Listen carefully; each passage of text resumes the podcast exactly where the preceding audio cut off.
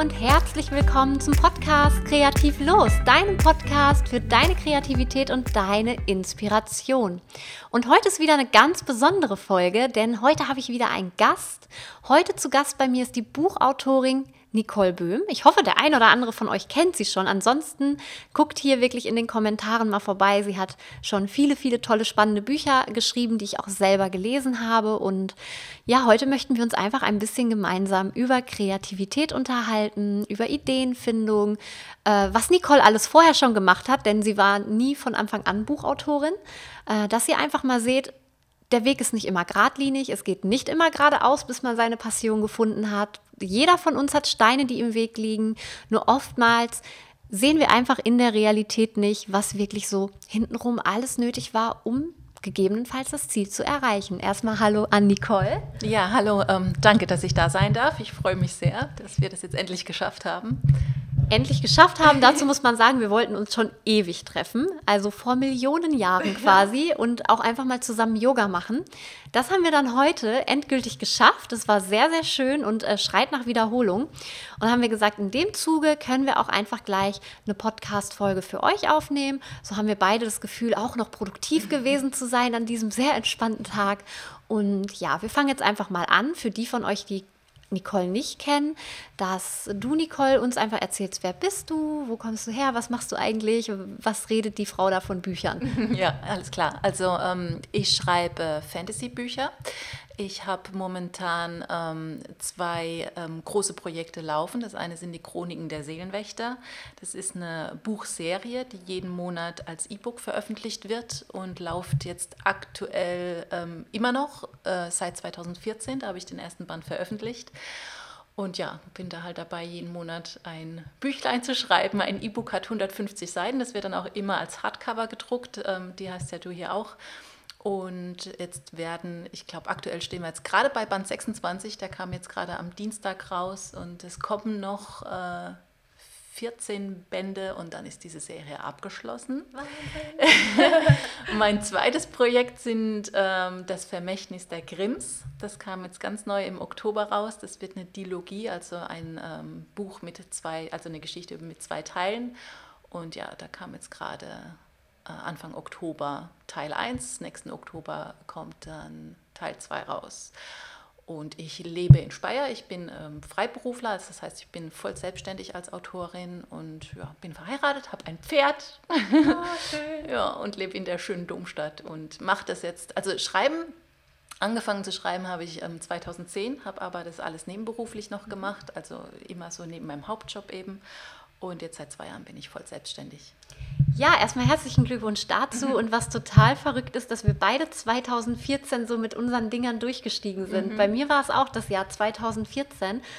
Und es ist lustig, ähm, ich unterhalte mich mit relativ vielen Leuten aus der Kreativbranche und bei voll vielen Leuten war das Jahr 2014 so ein Schlüsseljahr, wo irgendwas Großartiges passiert ist.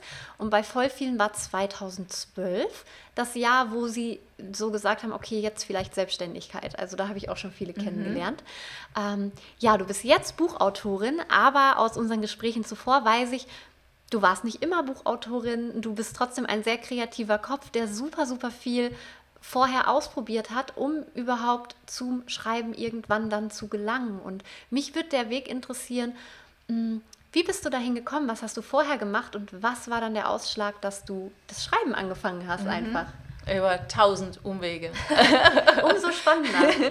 Also es ist, äh, ich war schon immer sehr kreativ. Ich habe früher als Kind schon ganz viel gemalt. Das habe ich von meinem Papa mitbekommen. Ich weiß auch noch, dass ich so damals, der hat ähm, eine Staffelei gehabt und er hat eine kleine Mini-Staffelei gehabt und die habe ich, kleiner Knirps, dann halt bekommen und dann saß ich im Wohnzimmer, ich glaube acht Stunden am Stück und habe einfach nur gemalt und äh, damals halt Disney und was es so alles gab und ich saß da einfach mit meinen Wasserfarben und mit meinen Zeichenstiften und war im Himmel und habe da halt die ganze Zeit gezeichnet.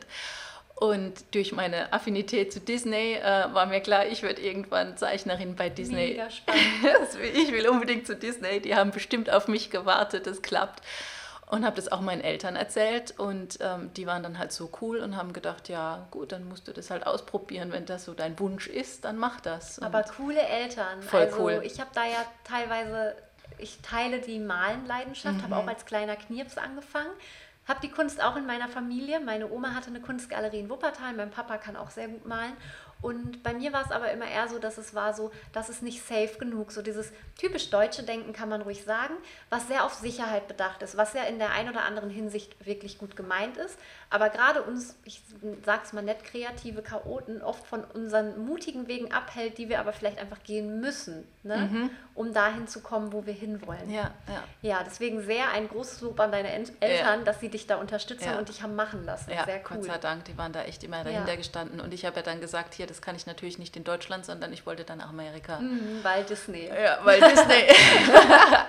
und habe denen dann halt offenbart so, ähm, ja, ich wandere dann aus nach Amerika und die so, ja, ja, mach du ruhig, nimm den Haustürschlüssel mit, wenn irgendwas ist, dann rufst du an.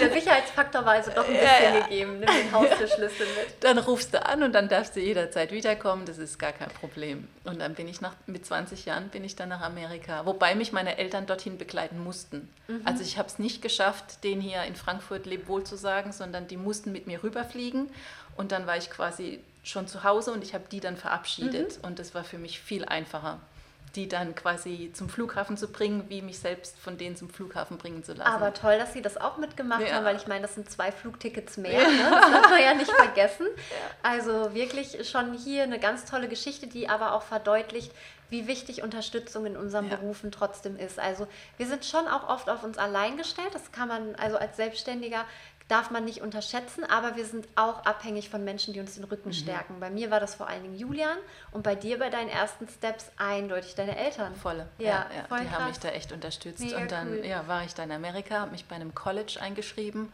und habe da halt Zeichenkurse belegt und habe das den Lehrern gesagt, was ich so machen will. Und die so, ja, ja, klar, wir können dich da schon ähm, unterstützen und fördern. Und habe dann halt ganz klassisch malen gelernt und saß da mit meiner Staffelei und dann kommt ein Model und der post ja dann mhm. und dann mhm. zeichnest du dir alle ab oder du kriegst einen Apfel auf den Tisch gelegt und malst da dein Stillleben, ja. was ich absolut total langweilig fand. Und ich habe da schon gemerkt, nee, ich will doch Disney, ich will doch hier ne, Aladdin malen und so und nicht einen Apfel. Und, aber du musst es halt lernen.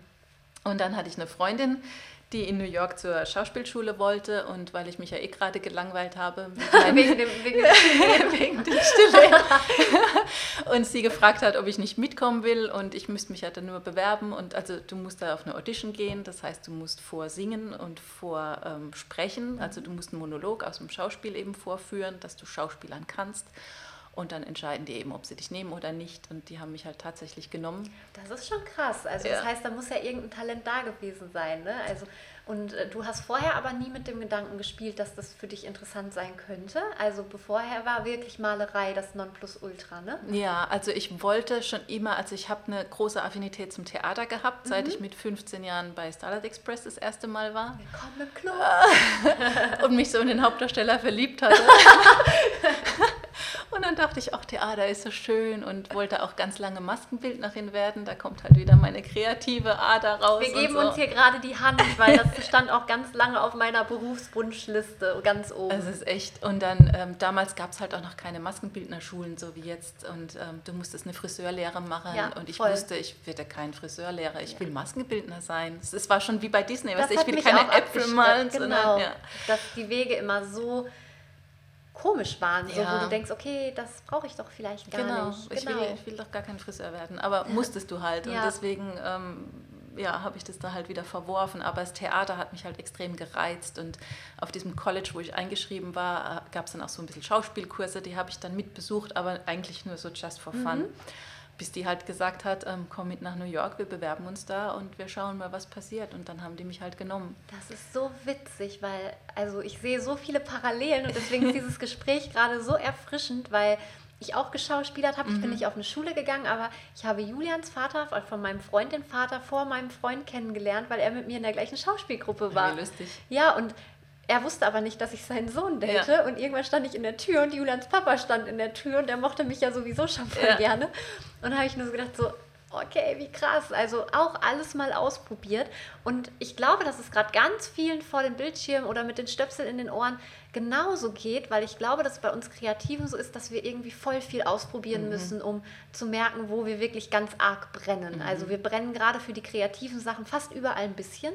Ich male auch jetzt immer noch gerne, aber nicht mehr so gerne, wie es früher getan habe. Schreiben hast du mich motiviert, dass es wieder interessanter mhm. für mich wird. Äh, Fotografieren ist acht Jahre super spannend gewesen. Ich konnte mir nie was Besseres vorstellen.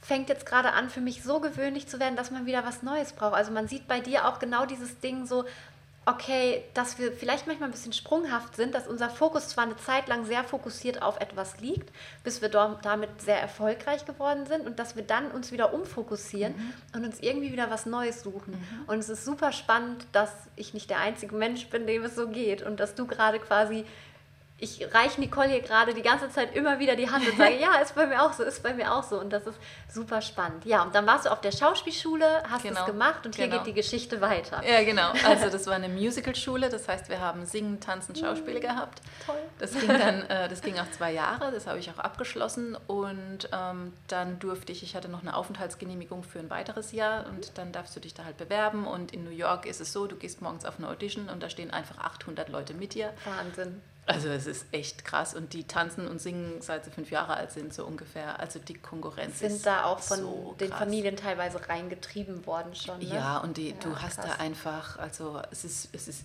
wirklich schwierig. Da, da hast eine du dir also Rolle deine Nerven und dein dickes mhm. Fell angeeignet. Also es ist echt schwierig und du wirst da halt auch aussortiert, einfach nur weil du schon vom Aussehen nicht passt mhm. und ähm, hast gar keine Chance zu singen und äh, versuchst dich da halt zu ähm, immer, immer weiterzukommen. Und ich hatte dann auch ein Stellenangebot äh, gekriegt. Ich wurde für die gute Hexe in Wizard of Oz gecastet.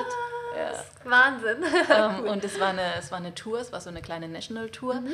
Und die wäre aber erst drei Monate später losgegangen. Das heißt, ich hätte noch drei Monate überbrücken müssen. Und sobald die Schulausbildung fertig ist, also du kriegst von der Schule Wohnungen vermittelt, mhm. du musst da aber raus, wenn du mit der Ausbildung fertig bist. Mhm. Und ich war dann quasi obdachlos und bin dann halt immer von Freunden zu Freunden getingelt und habe da irgendwie auf Matratzenböden und was Couchen geschlafen.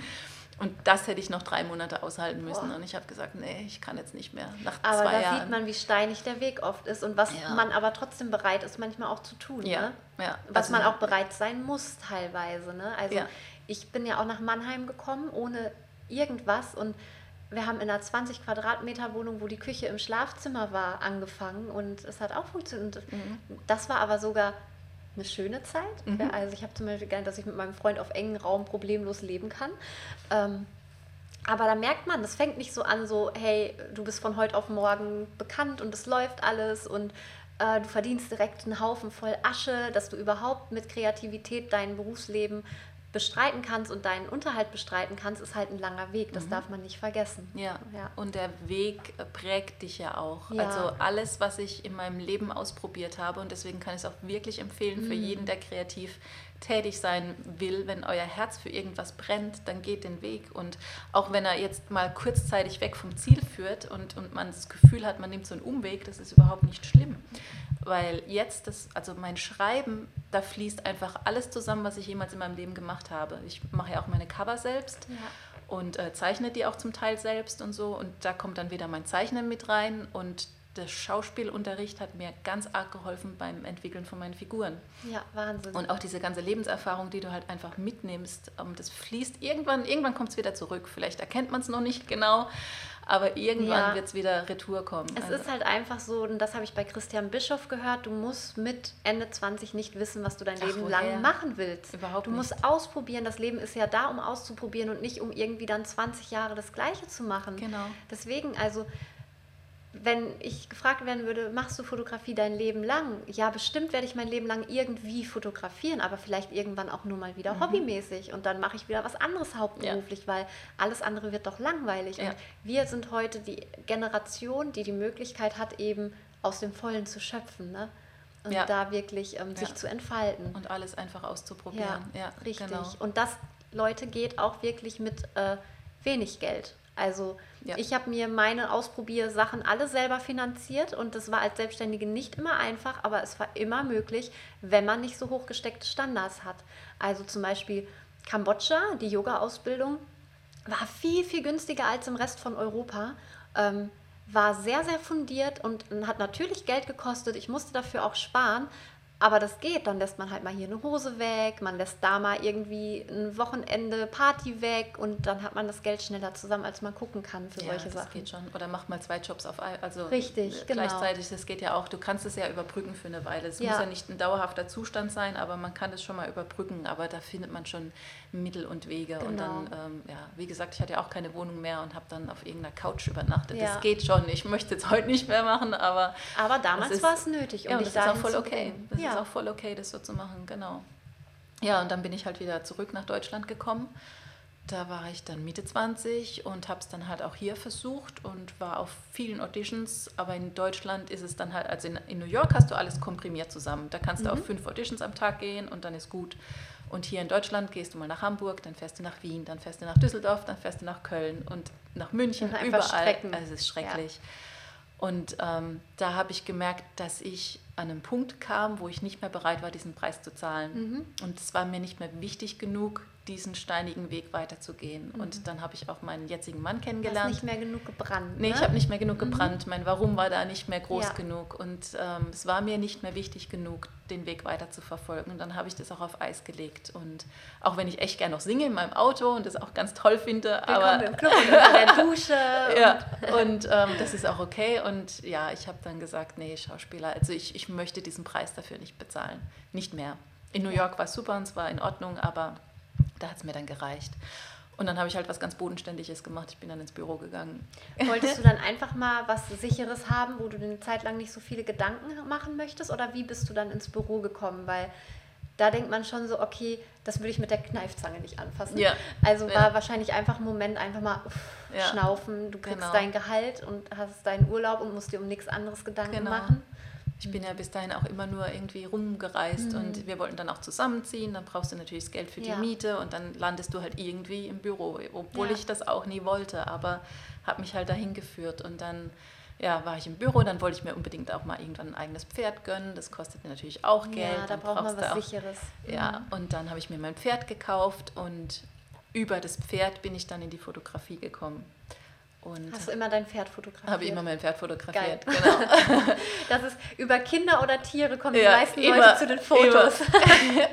und habe dann andere Pferde fotografiert von anderen ähm, Pferdebesitzern Mhm. und habe da mein so ein bisschen so ein Nebenbusiness aufgebaut und habe auch für eine Agentur fotografiert. Also war auf einmal wieder was Kreatives da, wenn auf einmal war es wieder da. Mhm. Genau, und habe das dann auch äh, eine ganze Weile gemacht, bis ich dann auch gedacht habe, nee, das ist es aber auch nicht. Also ich habe einfach immer ausprobiert. Dazu möchte ich auch was sagen, weil ich kenne mehrere Leute, bei denen es so ist. Und ich hatte ein Gespräch mit einem anderen bekannten Fotografen, dem Matthias Schweighof, Schweighofer, nicht Höfer, Mhm. nicht der Schauspieler. Und ähm, der war ja, also ist ja digitaler Artist von Leib und Seele und macht das wirklich grandios und tolle, tolle Arbeiten. Wenn ihr ihn nicht kennt, checkt ihn aus.